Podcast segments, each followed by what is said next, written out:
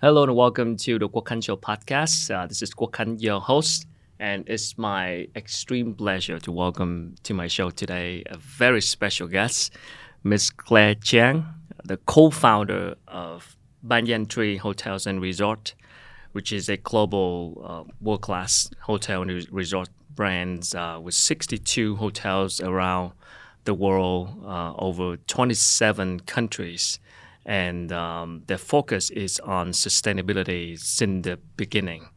I'd love to, to talk to you about that topic today. Mm. Welcome to Vietnam. Thank you so much for coming here. Thank you. Thank you for having me here. How was your trip to Vietnam so far? Been really exciting. I mean, this is uh, my first long trip after COVID. okay. So it is so exciting my gosh, I didn't know it's such a busy city. People don't sleep, you know, even right up to midnight. there were cars and motorcyclists and pe- shops opening and can find something to eat. And food is just wonderful. I believe so. It has been really joyous. Yeah. So Banyan Tree has um, a hotel in Vietnam, in Hue City. In uh, Da Nang. Da Nang. In Da Nang. Uh, da Nang. We have both a Banyan Tree as well as an Angsana. Yeah. And uh, we are looking forward to having more in Vietnam because I truly believe in tourism in Vietnam going to be very special. Sure. Mm. But tell me about let's I want to I want to hear your story uh, when you everything was getting started from the beginning, thir- uh, almost 30 years ago. Um, how did you yeah. get started with Banyan Tree?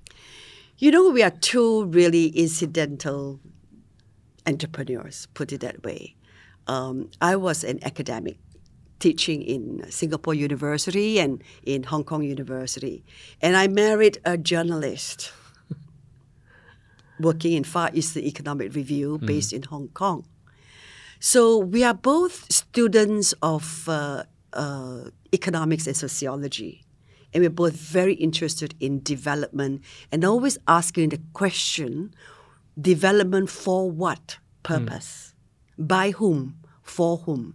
And how do society, business, governments work together to create value? Mm. So for economists like him and a sociologist like me, we ask questions such as these when we travel. And we both love travel. And we used to take trains and uh, take buses to go from places to places uh, to understand what is the joy hmm. in travel. Is there a business proposition in traveling? Hmm. We found it. And we found that it is truly a, a, a, a platform for cross cultural exchange it is a platform where people of the world gather and you can influence. It's a platform for harmonizing perspectives, thoughts, ideas of different people. Hmm. So it is diversity and inclusiveness all at a working platform. But that is theoretical. Yeah. And really what actually happened was we due to family circumstances we had to come back to Singapore and uh, it was urban, small. Singapore is a lovely city state, but it was not the way it was when we were in Hong Kong. We were actually on an island. Mm. So we wanted to look for a place where we can actually fly out on mm. Friday and have a wonderful weekend and come back. And we chanced on Phuket, mm. on this beautiful piece of land with casuarina forest, the beautiful crimson sunset, and the long beaches. We got the piece of land without knowing that it was an abandoned tin mine oh, really? that nobody wanted. Okay. And what we thought was beautiful water was actually toxic due to the tin mining activities. Mm. So, in a way, when you're not business trained and you're not a graduate of business administration, it's a good thing. And sometimes ignorance is bliss. Mm. We were both passionate about travel, mm. and we were, you know, enamored by that beautiful crimson sunset. And we said, well, let's plant a house of our own here, okay. so that I can fly over the weekend. Yeah. Then I said, it's a little bit selfish to enjoy this all on our own. What shall we do next? So the idea of having a home away from a home, mm. and an idea of re- having a place of repose and finding a weekend sanctuary emerged. And from there, that idea developed into a, a hut, but I didn't get my hut or my house. I, then we asked, what do people want? People in my generation who are baby boomers, Yeah. born in the 50s, what do we want? We want to travel. We want to discover. Hmm. We want to also discover ourselves besides the foreign land. So we've got into the travel perspective. And then we talked about having a hotel because hotel can give a lot more rooms to many people in just one house for myself. Yeah. That's the idea. Then we ask, how do we build a hotel? What do we do in hospitality? You're talking to a, both academics and a journalist. So we found the best um, hotel chain then in, in Thailand to first manage our hotel. And then we learned. And then it was only then in 1994 that we had our own brand, the Banyan Tree. So it was the transformation from zero to something, an abandoned tin mine to now an integrated resort, which we call Laguna hmm. in Phuket in Bang Tao Bay. That for me was the testimony of a successful sustainability story. Hmm. Because it's from nothing to something. Yes. It is from no settlement to now a thriving, living community where people work, play, and live. So it is interface with business, residences, small entrepreneurs, larger companies. It's it's every time we go there, I looked at it and I said, this is where all the time of the 30 years have gone to create. It was What- a tremendous uh, sense of satisfaction. What's the journey? I mean, nowadays people talk a lot about sustainability, uh, sustainable development, sustainable tourism, but almost 30 years ago, what did you have in mind in terms of sustainability? Because you said you focused on sustainability from the get-go, from the beginning. You know, we never used the word called CSR, corporate social responsibility. We did not use the word UN 17 goals until much later. We didn't go in to think that we are going to be champions for um, good practices in this manner. But because we are children of the 50s, I went through the nation building years. And in Singapore, it was the economy of scarcity. And we learn about prudence, we learn about scarcity, we learn about good governance, we learn about values, about either way, safe water or electricity, etc. So conservation, protection, and development are so much a part of our upbringing Okay. that sustainability at, its core at its core principles are really embedded in our psyche hmm. as nation builders and as children, Right. the baby boomers generation. Okay. Just natu- It natural. is a natural process. It's something that is right to do, something we should do, something we love to do, and we learn to do. Because, as, you know, I, I did come from a, a rich family, and Singapore was. I, I grew up in a one million people Singapore. We didn't have anything, no resources, so we all learned about how to create value. So the same thing, like abandoned tin mine, was the best testimony of the sustainability narrative. It was abandoned. Hmm. It was soil that was leached, and we converted it through scientific method. We learned how to recover and rehabilitate it. Hmm. So in a way, there is always the opportunity of creating value to something. And by creating value, the wealth might come. Hmm. But that creating value part is so much a ethical mission that was embedded in both of us in the way we operate, we develop, we plan, and we design. Hmm. It is so much a part of the founder's legacy. It's because I think we are the baby boomer generation.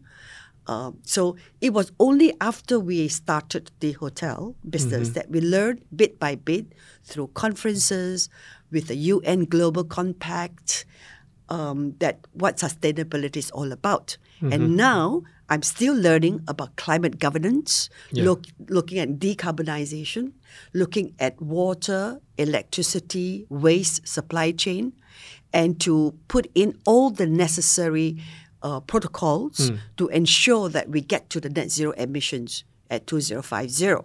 So we are part of the whole solution to saving the planet, so called, because there's no planet B. Hmm. But we are really at kindergarten level of still learning the new ways, new equipments, new ways of equipping the hotel, new hmm. ways of uh, of, of practices to make sure that we don't waste too water or how we save and be efficient in the use of the utilities and in recycling and uh, in, in choosing the vendors so that we created a supply chain of vendors who are conscientized in the same manner as we do by by uh, committing to climate governance principles. Right. So it's a journey. It's a long learning journey, but it's a meaningful and purposeful one. And I think it's a leadership call.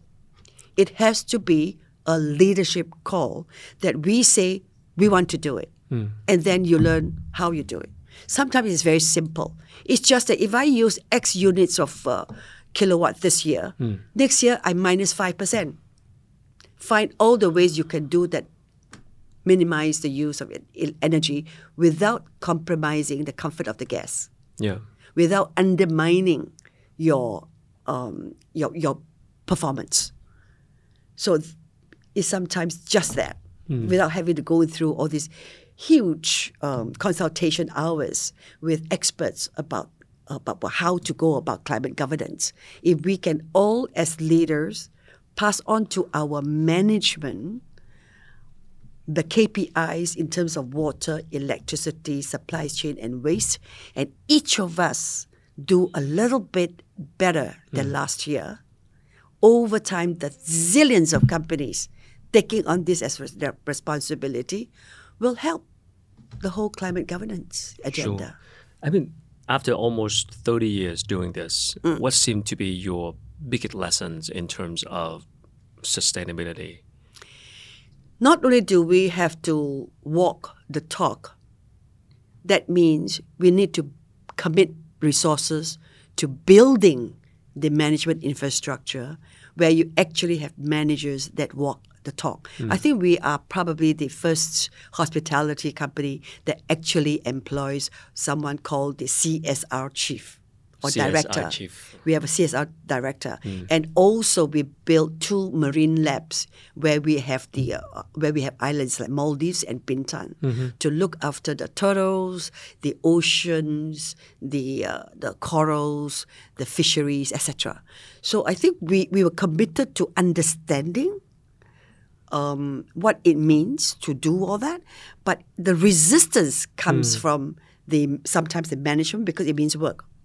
Hmm. When we decided not to use plastics in our hotel rooms, Yeah. if you notice, all our products in the rooms are in bottles, reusable. But what it means is that the worker needs to come into the room, pour it away, wash it, hmm. and refill it, and they might break it. It's a lot more work. Every work cycle is a little longer. Sometimes the management and the operational side resist good ideas. And hmm. that's when leaders have to be consistent in walking the talk. Hmm. You talk about sustainability. How do you walk it? You need a management infrastructure that help to enable that commitment to become reality. Um, you do also have to talk the talk, like what we did in this uh, seminar in Yeah. ASEAN Bridge. It was very uh, motivating to know different companies in different domains all take a share in adopting good practices to being good. So you you go to seminars. I learned from attending many conferences organized in Singapore and ASEAN and in the world with United Nations Global Compact, etc. Uh, to to learn about the latest. Then the last is walk the walk. Hmm. Meaning, GMs and leaderships have to go down, to go around, to walk the walk and talk the talk and walk the talk. All this requires consistency, commitment on the leadership side. But then the workforce doesn't always understand. Hmm.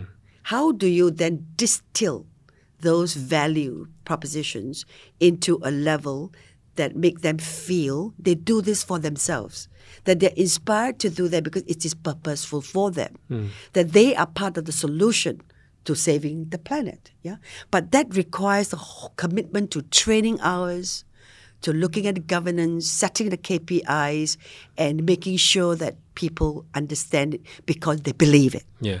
And believing it is the most powerful motivating driver. I believe so. You But have that is people to people business takes time, stamina, and strong convictions. Uh, you have 62 hotels uh, in around seven, 27 countries around the world, which is a great diversity of people with different cultures. What do you do to, let's say, you just mentioned how to motivate people and transform, uh, transfer the messages to the management team to make sure they believe and walk the talk and walk the walk. Yeah. Well, what, what do you do? I mean, So the last 24 months, because of COVID, I was in Phuket and I pivoted my role from business development in China, which I still will continue after um, post-COVID. Uh, I pivoted to look at learning and development. yeah. So what I first thing was to did was to rework the curriculum to look at what do guests or tourists want today. Hmm. What is special about the Banyan Group th- across the geographies you just mentioned? That may be a common core to define who we are, hmm. where we are, where do you want to go, and how do we create the difference? How do we differentiate? If we don't, we'll die, hmm. right? So in business, is you're always looking at what best represents you. You mentioned sustainability. That's where we will continue. You mentioned well-being. That's where we are learning now to hmm. continue to look at well-being, not just for the guests, but for our associates. So when it touches the associates themselves, especially on well-being, hmm.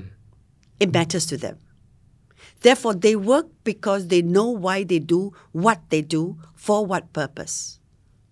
When that becomes the overarching motivation for learning and development, they then feel that they work and they live in the manner that matters to them. Hmm. It defines them and their purpose. And when they express them, it touches the guests hmm. who therefore see these touch points as our service standards. So when we develop this service whole service mindset of I am with you during the 24 months of COVID uh, Yeah. years, Tough time. we are with the associates, associates are with us, and we are with the guests. That whole notion of I being present, M, I'm here for you, with is about connection, you, you're the most important capital Yep. whether you are an associate or you're the guest. So we go through continually through conversations, workshopping, job redesigning to help associates understand the DNA of the brand and that what we do, um, why they do what they do, they find the meaning and the purpose that drive that everyday performance. I feel that is the strongest driver more than just pay, uh, room size, your hmm. desk size, your bonus, etc. Because people search for meaning hmm. in understanding why am I giving this 10 hours to the company? What has it done for me? How do I grow my mindset with these values? And how do they shape my sense of self and my sense of well being? Hmm. So it is this messaging and this work that I am uh, designing in our L and D Yeah. that I feel has reached out and touched our associates, and, and vice versa. I learn and hear from them through all these workshops what matters to them, what concerns them, to help us in our policy formulation, whether it deals with benefits, compensation, or it deals with the way we work. Do you want flexible hours? Do you want uh, uh, to, to take some time off for children when they're studying? Or we, we therefore also need to adopt more flexibility in the way we work, hmm. the hours we work Yeah. the projects we do. So the world is changing, and we have leaders and associates have to come through some mutuality as to how we define the new world and agree to them. So I think it is listening to one another, being with one another to re-norm and hmm. realign and redesign the way we work. So the purpose is the strong motivation for everyone from top down. Yes, um, and and ground up. Yeah. We hear and then we redesign hmm. our policies. How about the public? How do you communicate the messages to the public about the real positive impact of sustainability without the risk of greenwashing or overselling? When people look at your company's year report, year on year, and we've done this for 30 years, we are probably the first hospitality company that produced a separate sustainability report the last 16 years. And we did it because we feel we wanted to share it, to document it for ourselves. Um, that consistency of effort, the commitment to measures small and medium in all the places we operate, show to the world that we do what we think is the right thing to do. And we did so many things without talking about them. But it is felt at the local community for the transformation that happened. Yeah.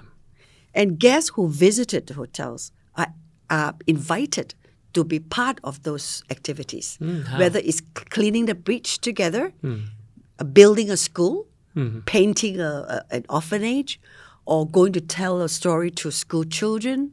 We organize a lot more activities of community community engagement, so the guests will feel that they're also part of the contribution to community stakeholder building.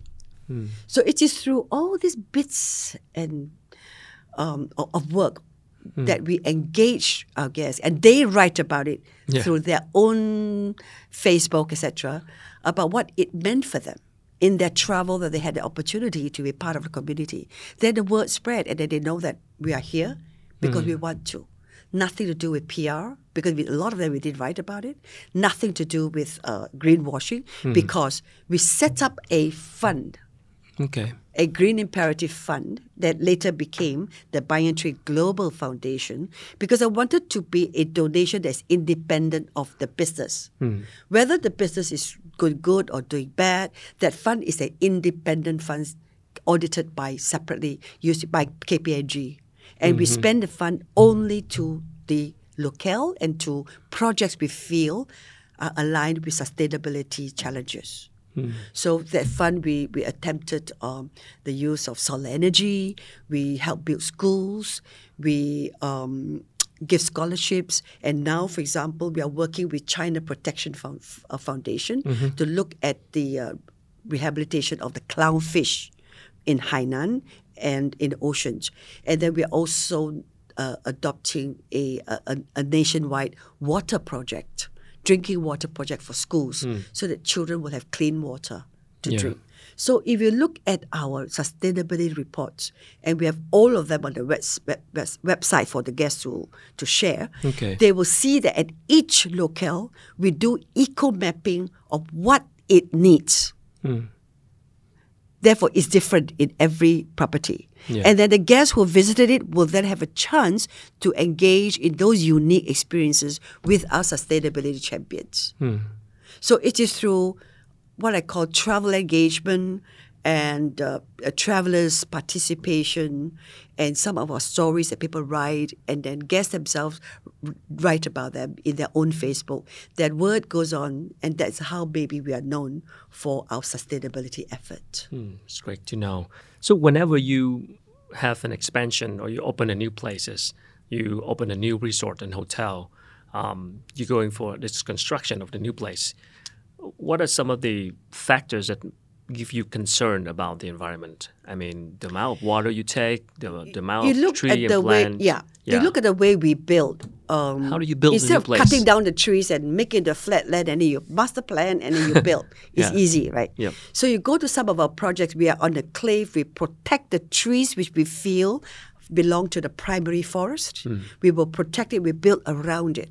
The secondary ones, then we will can take it off, and then we we build on it, but we restore by planting trees elsewhere. Okay. So we have planted to date more than 520,000 trees globally in our re- resorts. Hmm. So when we take away, we restore, but we only take away what we think are fast growth trees, and then we replant them somewhere else to to to to, to harmonize our carbon footprint. Of course, we look at um, uh, the material that we use. We use local material Okay. we change a lot of our life. But we must remember we started 30 years ago when all these issues about, you know, electricity and water facilities are all really still at its infancy. Yeah. We are learning now, we are retrofitting some of them now, but our new build, we will definitely address more of that building guidelines aligned with the sustainability requirement. Yes. Yeah. And uh, And I don't see this as, as just straight costs because by doing that, we have a long term investment in terms of the operational efficiency. Hmm.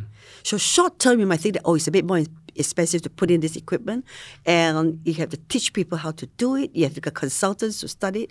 True. But in a longer view, in the terms of the ROI, you might feel that you're using less electricity, less water. So overall, it is a it is a good investment. yeah. But in any case, I'm not even arguing now the business case for doing sustainability work. I just feel that it's something that is natural, must do, learn to do it, do it. Yeah. Um, for now, they're just not talking about sustainable tourism, but they people were talking about the regenerative tourism as well. Uh, is that the direction that you're going forward? Yes, I think when you talk about regenerative tourism, we are looking at the materials we use in the way we build. Yeah. how we work with the local communities in order to regenerate um, um, what we call um, economic development, a progress, and uh, positive growth. Okay. And when we look at uh, areas whether we should plant more trees, and we should protect the ocean line, and we should adopt guidelines to order not to cause more erosion, we are learning Okay. we are learning. And then when we talk about the demographic change, we are definitely learning. The leaders are baby boomers. The travelers, the millennials that are coming, are all young people with idealism, wanting to defend the planet and wanting to question um, the way you build, the way you operate, the way you connect, the way you plan. Um, there's a balance. I really feel that we are back to ABC of tourism. And the ABC of tourism is to act, balance, and um, commit. Commit. You act, you balance, and you commit. Um, then, of course, we will say that it's easy to um, just talk about it. So the DEF has to come in. You deliver, and you empower and execute what is fit for purpose. Hmm. So it's A, B, C, D, E, F hmm. of tourism that I feel will be regenerative, will be discovery, and will be setting and renorming the way we operate. Hmm. So it is act, balance, commit, deliver, and execute what is fit for purpose. So for now, what is your expansion strategy? Um, how about Southeast Asia and especially Vietnam? This week, being here in Vietnam, excited my imagination. The conference I was in, ASEAN Bridge, organized by uh, Harvey, PNJ, and, and the government, was a what I call multi-partism platform of exchange of ideas on sustainability, and in in re- also reflecting that convictions that we must do something now. Hmm. With that mindset, and I'm talking to various women entrepreneurs and the businesses, there is a willingness to transform.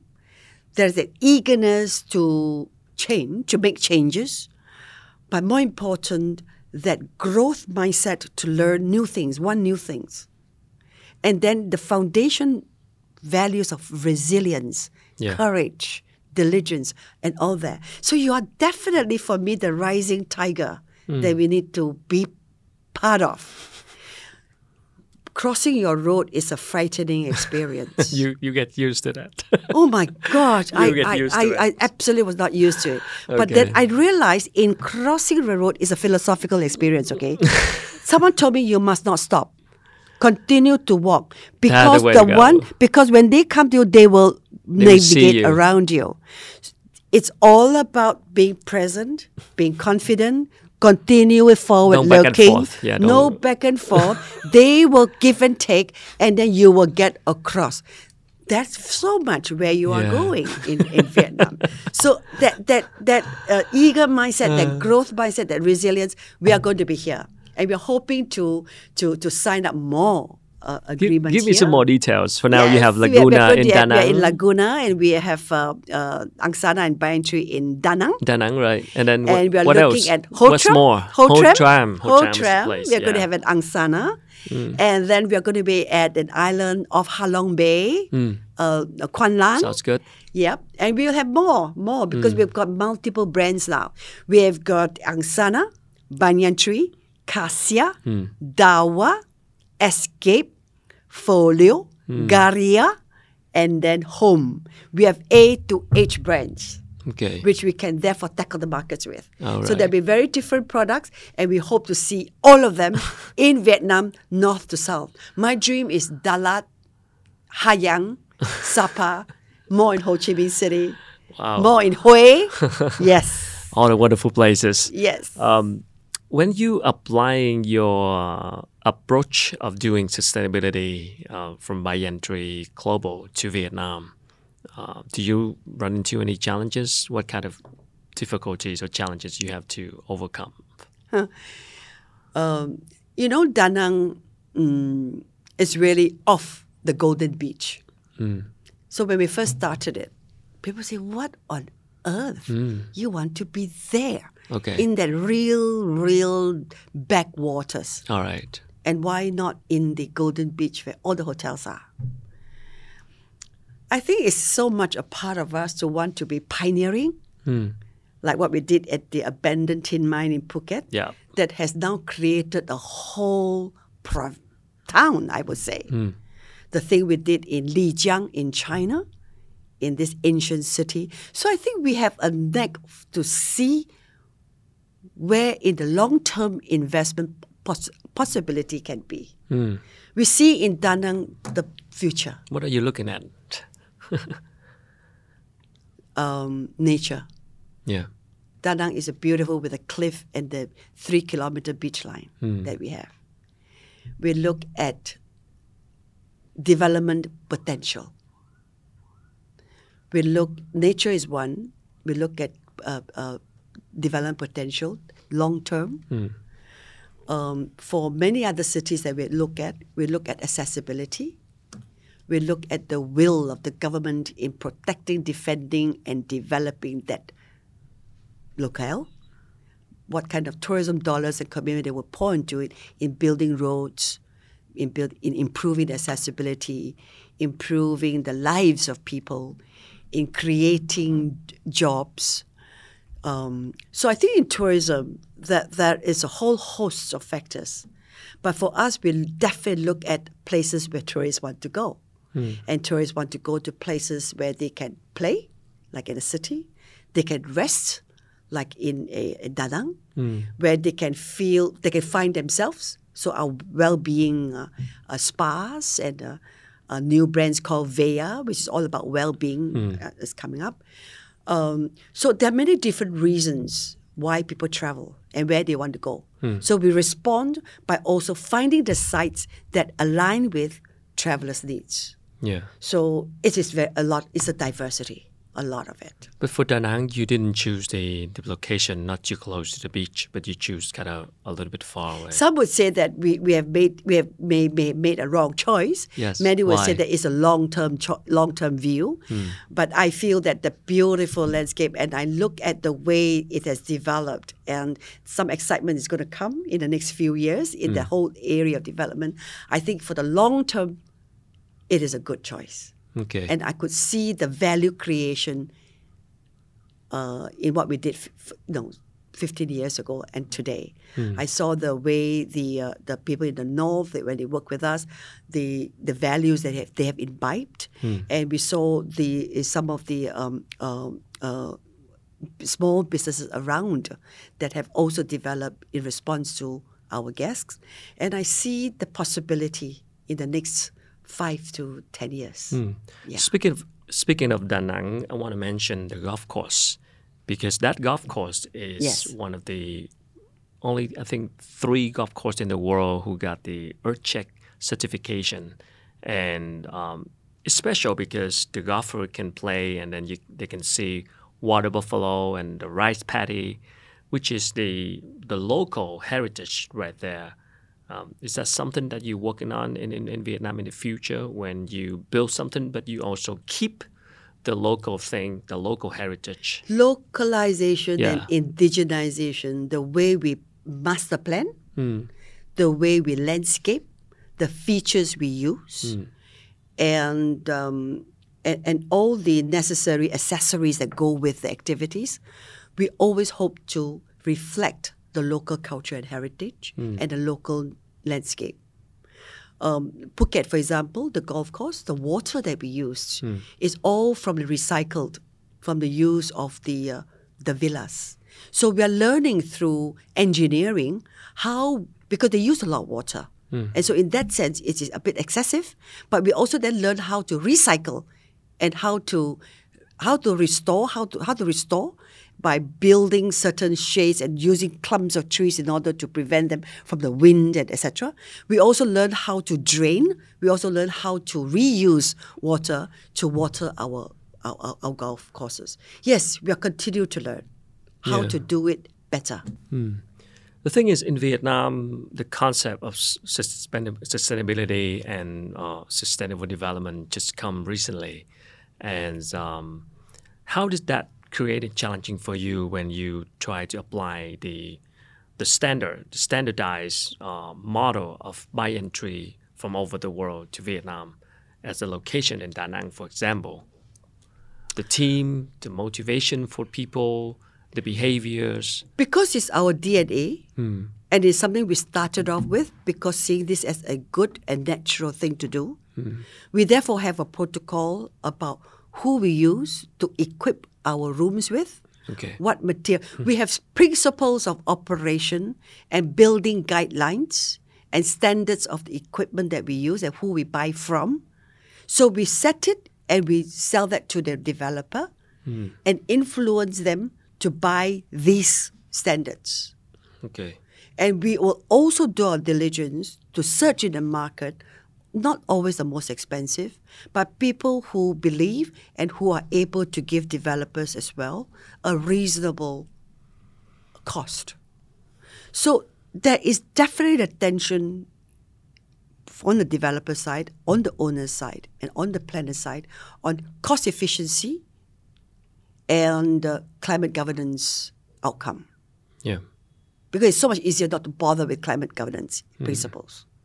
But because you believe in it, and now when there's regulatory uh, guidelines that you must do it, people have to sit up and say, "What shall I do? What is best for the business?" That's why I say my F is about fit for purpose. You can't. Right now, I think the biggest challenge is some of the inventory in equipping a hotel with all those e- so-called ISO aligned for climate governance can be expensive.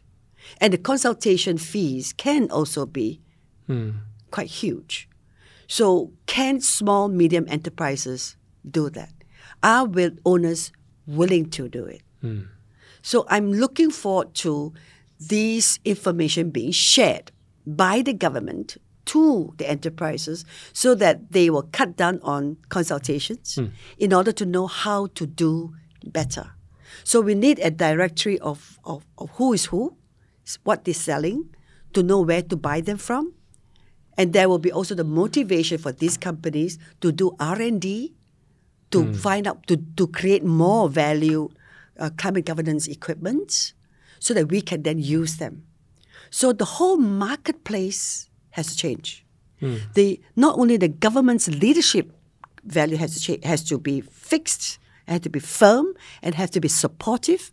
The marketplace has to change. That people are ready to invest and, and do R and D work to come up with new things to help the consumers. So the developers and the owners and the enterprises have to also change in terms of their mm. mindset and their behavior to choose those equipment that are green.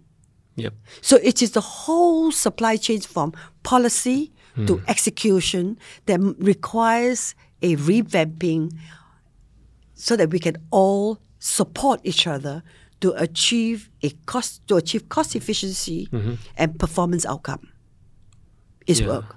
And I think we are still at a very low level of learning because of the new scientific discovery about new equipments, the way we chill, mm. air condition, the way we heat Yep. for cold weather, the way we water and recycle, the way we satisfy consumers' uh, demands for um, water and for clean water and not using plastics. So a lot of behavioral changes have to come about, and therefore a lot of management um, teaching has to also then uh, be in place. Yeah. That's actually lead to my next question. I'm curious about innovation trends or technology innovation in your industry, which is um, sustainable tourism, that could uh, make your job a little bit easier. Um, uh, there is a lot of room to change, uh, to to innovate, um, to apply more technology, to apply more innovation, to uh, achieve more sustainability goals. I think there are low hanging fruits to complex structural ones in the way mm. we build. Mm. Okay? So, in everyday operational practices, it will be teaching housekeepers, room divisions, all the various departments about water, electricity, supply chain, and waste. Okay. But imagine if everyone does his or her duty. It's a very good practice already. Now, does that move the needle? No. The move the needle is the big companies which therefore have to believe in how to keep their emissions low hmm. and how to get to net zero. So I think it is from individual behavior to structural changes, and the policies have to cut through to all to exige good behavior individually and institutionally. That that that is, there's going to be a lot of tension, competition, confusion, and right now, for example, how you measure your carbon footprint, what you measure is that true, and how do you then convert that into into how do you dollarize your hmm. carbon footprint? How do you dollarize it? Can you then trade it in the market? Now, it's a whole new area of learning, and that is also an area that's very murky, hmm. may not always be so straightforward, but we are consulting with, I'm right now consulting with three different companies in China, in, in, in Singapore, to learn about the whole decarbonization strategy and dollarizing carbon footprint in order to understand the uh, carbon market. Yeah, I guess so. Um, from your experience doing this for almost 30 years, do you have a, a rough estimate of the return on investment, which is the sustainability investment impacting your business result or profit? How does that impact each other? For a long time, I tried to look at the business case on sustainability and find that for every case I may argue that it helps you in your ROI, I will have another case that shows you that it costs more, but the return is not good enough. Okay. I and I go through this year on year when I try to push the Singapore Compact um, to a lot of the companies in Singapore. I, I, I was the, the the charter president for UN Singapore Compact. Compact at that time. Everyone looked at me and said that you know, my God, this is not our business. This is not business. This is this is uh, uh, sustainability, corporate social responsibility. It's not business. Now the conversation is different. It is business. It is. You yeah. have to do that, right? But still, we're not we are not sure how to do it because each domain has its own benchmark. How could you tell me my ambitions benchmarking? I'm a travel business. You're in a manufacturing. How do we harmonize that? Hmm. How do we reach what we call the standards? So the only way now I can do is to say 20219, 2020, 2021, 2022, post COVID, pre COVID, and post COVID. We look at the trend, how we behave. And I could only say 2023 minus 5% or minus 3%, improve at all scores and to move on with that. So bit by bit, um, uh, we go on the low hanging fruits in terms of individual behavior. We go on the infrastructural utilities by putting in the KPIs to say, benchmarking the KPIs, hmm. key performance indicators. You don't do it, don't get your bonus, or you don't get your incentives. Or if you do it better, you get your incentive, you get your you get your reward. And then structurally, we learn from the scientific community and the technological community who is doing what and best advise us how to do better. Hmm. So it, there's a need for shared information, of showing case studies of how a building is done in this manner, how a, a hotel is being done in this manner. I think for the 30 years, we have we have done low hanging fruits and we have not got into the level I feel structurally to become number one in terms of building it to fit the purpose. No, I, I, I think I dare not claim that we, we are mm. there. Mm. I could only say don't look at the business case. As I said, you know, you, you, you, you, get a whole host of companies who see, wow, this saved me this year. What I did saved me eighty thousand dollars. Another one they said, no, I lost uh, twenty thousand. Another one said, no, it helped me two hundred thousand. So what is the case? Take it as the first principle of doing a natural thing, a right thing. That's it. You always emphasize in your principles not just embracing the environment, but also empowering people. So, mm. what do you mean by empowering people? I feel that people lead from where they are. Mm. Whether you are the bellman or you are the GM or you are the corporate head or you are founder, we all have different roles to complete that picture of success. Me alone with my husband, as founders, do not create the success. It's the 10,000 workers who have been with us the last 30 years, some of them, that have contributed to building the brand. So empowering people to believe why they do what they do for what purpose that drives the journey. That for me was why we are successful. Mm-hmm. Not just us as founders, the way we brand, the way we go to the marketplace, the way we advertise. No. Those are stories that are created, yes, by what we deliver, giving our effort. But it is the people on the ground that you are sitting down eating, they are standing up serving you. Hmm. They are the one taking your luggage at the concierge, bringing to your room. All these travelers' touch points that people deliver to you in service, these are the people that have made it possible. So empowering them is to help them feel that they're, they have a value to the whole service chain. Hmm. From the bellboy to the GM, we all contribute to creating the brand success. And also, uh, not just the shareholders, but the stakeholders, everyone. Yeah. Getting involved. So we try to localize. So where we develop, we will try to recruit from the local. And we recruit them either by apprenticeship, learn on the job for a short month to see whether they like it. Internship, they come like students. We have got internship from the universities around us for 12 months, and then they can be employed by us or employed elsewhere. Um, or we create also a flexible groupings of people in the community who are looking after children and working in a farm but would like to come in in our peak hours to work on project time only the weekend or only on four hours. So the whole labor management now post COVID is flexible, it's uh, dynamic.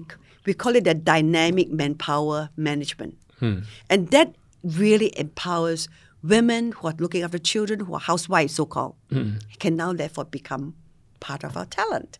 There will be people who are older, after 60, we don't let them dismiss them. They can continue to work an advisory role on projects.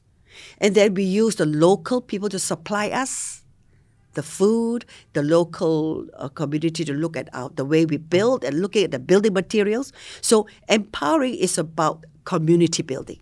Mm. It's about building the ecosystem of stakeholders, knowing who does what that we can use, who offers the services that we could employ, mm. and what we have that we can give to them. We bring guests to their restaurants, we bring guests to their tailor, etc. So this is building the community, and that for me is building the ecosystems. For me, is one of the most satisfying uh, experiences. Sure, and It grows the community. yeah, and you come to Vietnam this time also meeting with uh, local artisans. Yes. Yeah. We must have met about uh, 30 to 35 different small enterprises from basketry to lacquerware to embroiderer to the textile market to understand how the craft in Vietnam can be reinterpreted for the new marketplace.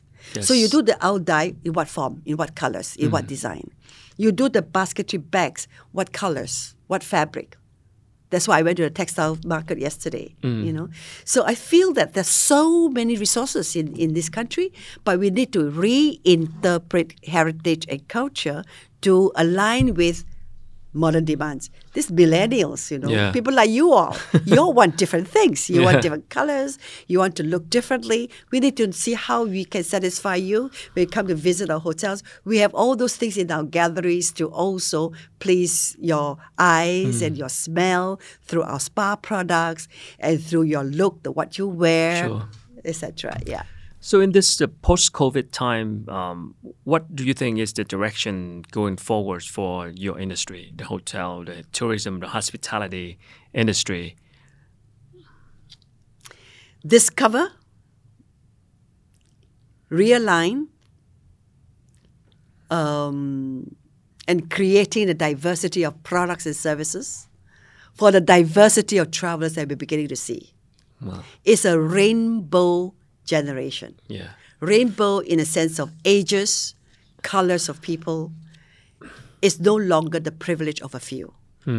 It's no longer so homogenous a traveler's marketplace that we can only do one thing. So that's why we have got A to F brand, yeah, A to H brand to service different marketplaces and different styles and different service points, different galleries and spas, etc. So um, it's going to be, I think, diversity. Uh, th- despite that, those differences, we still need to understand and align with core principles that we believe in. Sustainability is one of them. Localization, indigenization is one of them. Empowering stakeholders is one of them. Building community where we all thrive together is a Sure. definite one. Building an ecosystem because business thrive where societies thrive. Hmm. going together, go far. And and in that journey, there will always be disappointments and failures. But remember the wise saying, you know, success is never final. Failure is also never fatal. Hmm. But you have to continually try and try. And that is a journey, and that journey is good enough. True. I was uh, fascinated when you uh, were sharing your story at the the other day at the event about our former Vice President uh, Trương Mỹ Hoa, Yes. Madam Trương Mỹ Hoa, our former Vice President of Vietnam, and you said that um, you had a conversation with her and that's changed your career. Yes. Uh, tell me more about that. Yes. How did it happen? 1992, I was invited by a uh, an organization to participate in Hanoi, a conference with the Handicraft Association of Vietnam, hmm. organized by the Women's Union. 30 years ago, 92. That was when I met Madame Trương Mỹ Hoa. Hmm. And I remembered it was a fascinating forum because it's a gathering of women. Half do not speak English at all, and the other did not speak Vietnamese at all. And in between, we have got an interpreter. Okay. And judging from the ASEAN Bridge translation simultaneous that was going on there, 30 years ago, you already had that capability that I'm just absolutely so fascinated by. I had an interpreter, I had a uh, car and driver, and I had people to take us round to where we needed to go to find our partners. Okay. So they already divided us to many different sectors, some for trade, some for craft, some for technology, etc. It was efficient. It was a uh, um, um, what do you call that? Targeted. But in that conference with Mỹ Hoa, she was focusing on the rural sector.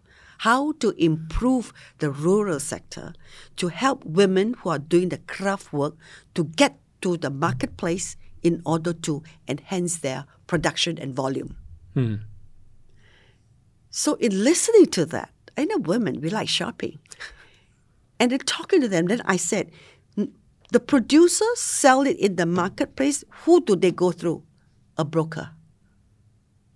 That took a lot more of the money Yeah. and gave them less of it. So the broker takes 60% and then they take maybe 40 or maybe even less.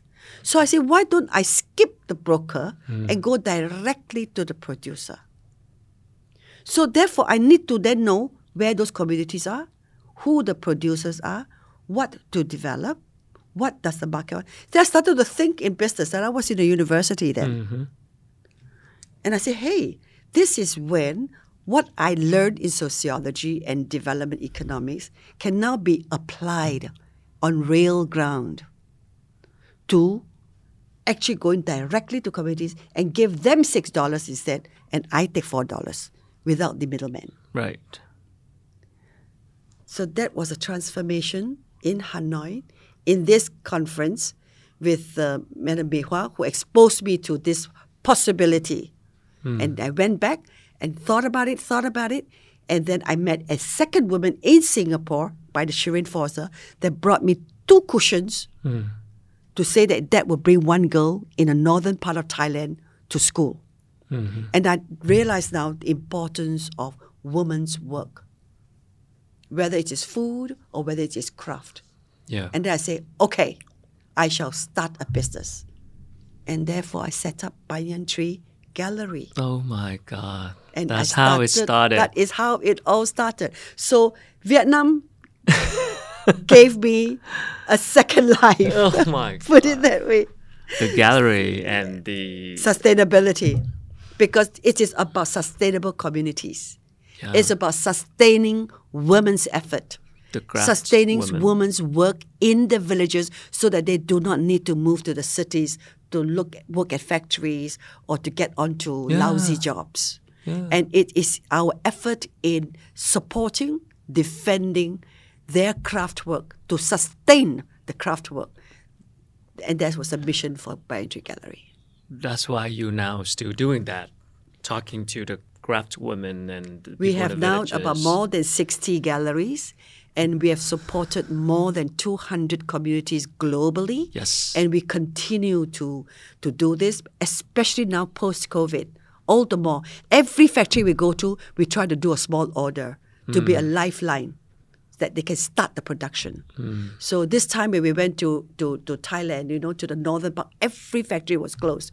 They opened the doors for us, and they we're really now doing about the third or fourth orders. Oh man, oh my God! Started 30 years ago with the, that conversation in, in Vietnam. and continues. And continues and it continues today. and the journey will continue. It's a, such a pleasure because the women i meet you know and such resilience courage i benefited from Sure, them. Sure. how they live. How they live work play um, raise a family guard the family build the community and defend the nation is tremendous You're a, still now a pretty strong activist in gender equality and women uh, power and empowering women. Um, what is your sharing or advices for the um, for the women now wanting to getting ahead of their career and want to get you know work life balance and get into leadership? in their career. With more than 60 million women in, in A- ASEAN who are mm-hmm. women entrepreneurs, Yeah. we have the opportunity to review why we do what we do for what purpose. So we each have to review our own life mission and ask what can we do in our work that can enable the governments to set up policies or regulations that help women who are disadvantaged, especially those in the rural sector. What can we do more to resource them so that they can improve? So that is the policy and governance level. So women have to get into policies, to politics, etc. At the organizational level, we can ask how do I, as CEO, work out a management infrastructure and a um, a daily work agenda that enable women and men to be empowered to perform and yet balance home needs. So that whole management in the way we um, what do you call it, organize our companies to reflect this flexibility, the, the, the that leadership empowerment, so that people will feel when they come to work, uh, they are not exploited, and they are not doing it without purpose. It's so important. Um, and I tell women, you need to have, you need to make the decision. You have to make the choice of companies and leaders who you feel can be your co-partners in life performance. You don't work for a salary. You work for a purpose. So choose the company that has leaders who are enlightened and purposeful in helping you reach your dream. Sure. You know, if you go in just for the salary, um, and it's a good salary, and then you say with the salary you can do a lot of other things, that's one choice. But you will get burnt out. But if you look for a company and leaders that you feel that while you are working, you are living the purpose and you are there forever. So I have staff who are with me for 30 years. And they said, you know, I don't feel that I'm working in one company. Hmm. What you have given us is many job experiences in the same group. Nice. And I have the opportunity to learn different things at different times of my age, at different life stages of my life, when I was not married and I'm married and I have children, and I could travel and see the world. I feel that I have like, you know, 10 to 15 jobs in the Banyan Tree group. Yeah. That was an amazing narrative. And it came up from one young uh, director who's been with me for 21 years. Her 21 first job. years. Her first job. I picked her up at a Until university. I picked her up in a university graduation um, uh, ceremony, and she shared a name card that maybe impressed me that she is artistic. And she's now still with me. Wow. From 21 a single years. woman, and now she's got three children. What's the motivation from you? Uh, very inspiring. I know it's, a, it's an old question, but I'm still curious um, to hear your feedback. Um, what is your definition of work life balance? I try not to use the word balance actually. I think we should balance uh, many challenges and tensions in life. But when it comes to women in terms of work life balance, I rather use the word work life balancing All right, let's keep going. Because I don't think because I don't think it is any one time we always achieve balance. In fact, it's very often not balanced because there will be times we're working 18 hours a day. There will be other times we play 16 hours a day. But I think when we keep our focus that we have work goals, we have life goals, and I could balance in my balancing act, I can have more or less of one or the other depending on the seasons and the requirement of the company. Hmm. I think employers feel that certain times I really need your help. I can't be you cannot be arguing that you have to go home at five o'clock. But because you have put in the 18 hours for that period where I do my report and when there's a board meeting, when there is an investment report to, to deliver, I will let you off in those low low time. Right. I must be so there must be flexibility on both sides. So work life balancing is really a reciprocal relationship between boss and associates in achieving the target goals in a flexible way. Mm-hmm. And I tell young women, you can have it all. You may, at the age of 20 to 30, thinking that you want to work, work, work, work, work. Then you say that if you plan it this way, you might work, work, work, work, and you may never marry. Hmm. Or you may marry and you feel that you never worked and you felt frustrated afterwards. so why not divide your life into bits? So when I get women to divide their everyday to 24 hours and how they spend the 24 hours, they suddenly realize they have a lot of time. Hmm. Sleep eight hours, even if you work 10 hours, although you only required to work eight, 18 hours, you still have six hours free time. Hmm. Six hours free time, two hours with boyfriend or husband, two hours with children. Enough. That's enough, right? And two hours for yourself. Enough. Yo, yo. You've got six hours of free time in the day of 24 hours after eight hours sleep and 10 hours work. Hmm. You do have time. Issue is management. Right, Time management. People do not manage work life balancing schedule. Hmm. That's why they feel they never have enough time. And it's not true, really. so when I do the exercise with all my women, uh-huh. I have this uh, ledger, balance the balance scorecard. Oh, really? Balance scorecard we do companies, right? Uh-huh. We do the balance scorecard with work life needs. Interesting. What is good for you? What do you want for your home? What do you want for your community? What do you want for self? What do you want for the company? Put it out as a ledger. Mm-hmm. List out all the and tell me whether you have the time. And then they realize they do.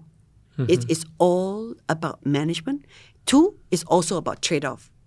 It does mean uh, you cannot go to your shopping three times a week. lah.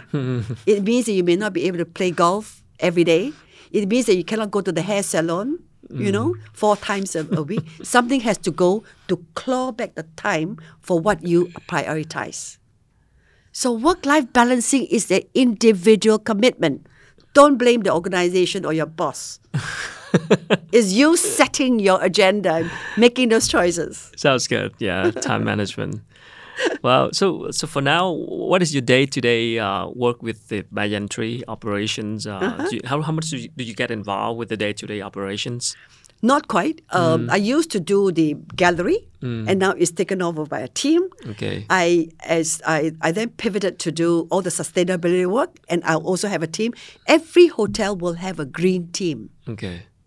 That's what I meant by setting up the green Yes. infra- the, the management infrastructure. Yes. The GM believed it. You set up all the HOD being involved in it. Then you set up a green team that are champions to look at water, electricity, waste and supply. Hmm. And then you organize activities to get guest engagement. So it's this whole work done. System is set. My work is less. Hmm. Then then I pivoted to do business development in China. Oh, for the last three years, we are not, we are not I was not there. Then I now pivoted to do uh, L and D, and now I'm working with the whole team to review, relook, and reset the learning modules post COVID. People need to learn new things. Yeah. They need to learn about more about resilience, mental health, about um, um, multiple roles, about working flexibility, management flexibility, boss flexibility, how to be a boss in your in your workplace without being a boss. But you must be act, behave, think, feel like a boss. Yeah. So you don't work in sales and depart, uh, marketing department. You don't work in housekeeping. You work in the hotel of Danang Angsana or Danang Bantu. You work as a group. Yeah. As your housekeeper, you see somebody in the front line have problem, you go and help. You work as a hotelier, as a member of the property. Yeah. So I'm I'm working a lot more on how we learn, how we can coach, how we mentor. It's a lot of work because it's dealing with people's psychology. it's dealing with the, pe- the way people think Yeah. how they see life, you know. So I'm trying to change that mindset. Hmm. And the mindsetting is really the key to all things. You see a glass half full or you see a glass half empty. So I'm trying to coach and teach people to see the glass half full. Now, how do you then fill the glass? Where do you find the water? From the well water? From the river? From the ocean? Where? Hmm. There's technology, there's discovery, that is work. Yeah. Those are finding the sources of information. So that still excites me, you know, and that's basically, I think, maybe the, the, the trained sociologist in me, therefore make business um, for me meaningful. Yeah, that's why it's, now as your age, I mean, for a lot of people like you, they just enjoy life and don't work that hard I anymore. am enjoying life. yeah, I am enjoying. Yeah, Yesterday, and still I working hard, look- right? Yeah, when I went to a textile industry, I could uh, the, the, the the market. I could buy things that, that fits me. Yep. I can I can dress up with things that I get from the market. And so still working hard. I, I play, work, live all rolled into one, and that's what I appreciate about our, about our industry, Hmm. where boundaries are not so defined. Where when we talk to people about where they can play, it's play, but it is work for us Okay. right? And where we can please them in the way the way we feed them, the room design, and all. It's about beauty, aesthetics, about uh, people. It's culture, heritage. Sure. So it is also wonderful. So in a way, I can't quite say that I work a day. I would say that I work, play, live every Yes, day. Just enjoying every day. Yeah, because you're enjoying That's the job. force of tourism, and I do see tourism as a force for change, for good. So you just celebrate uh, 25th anniversary of Tree. And so what's next for Tree in the next 25 years or going forwards? I hope in 10 years' time, we will reach 100 hotels. We are now at 62. We are having six opening. We are having six more next year, and go on and on in all different continents. So hopefully that you know by the time we hit 100, shall I retire? Maybe I shall uh. be advisory. I will still go around each hotel, but I will not be able to go around the hotels Yeah. one you know 12 months if i go four four weeks one in each you know i have for 48 it still will take me two years or more no Travel in Vietnam more. Take more vacation in Vietnam. definitely so in fact my next destination in uh, uh, uh, vietnam is dalat Lạt. I heard so much about it. Yeah. And also next year, because it is Singapore Vietnam's 50 years diplomatic Yes, relationship, yes. uh, ce- we are celebrating that through the Singapore Book Council. Nice. We organize every year the ASEAN Festival for Children's Content Mm-hmm. held in May. We are hoping this time when I'm here, I'm meeting up with the Association of Publishers and some writers and some publishers and printers to see whether or not we could uh, create this partnership next year. To go to Singapore and hold this festival together to celebrate with Vietnamese uh, cuisine and maybe with an Ao Dai fashion, but more important, with children's books written by Vietnamese in Vietnamese that we will translate to English. Nice. Wonderful. Can't wait to see more openings in Vietnam, Banyan Tree locations, and I'll definitely check it out. and you're taking the Mekong River tours soon? Tomorrow. Tomorrow, okay. Finally, my 30 years dream of sailing down the Mekong River. Tomorrow, I'm doing a short one to enjoy that romance of the river cruise. Yes. Thank you so much. Yes. Thank you so much for sharing and um, enjoy the tour. Thank you I so much. see you next Thank time. you. Thank you so much. Thank you so much. And uh, that's the story of Miss Claire Chiang, uh, the co-founder of Banyan Tree Hotels and Resort, uh, with the topic of sustainability. I hope um, you enjoy the conversations and um, learn some new things. Uh, thank you so much for supporting us, and uh, please give up uh, give us a subscription or follow us on uh, different podcast platforms. I'll see you next time.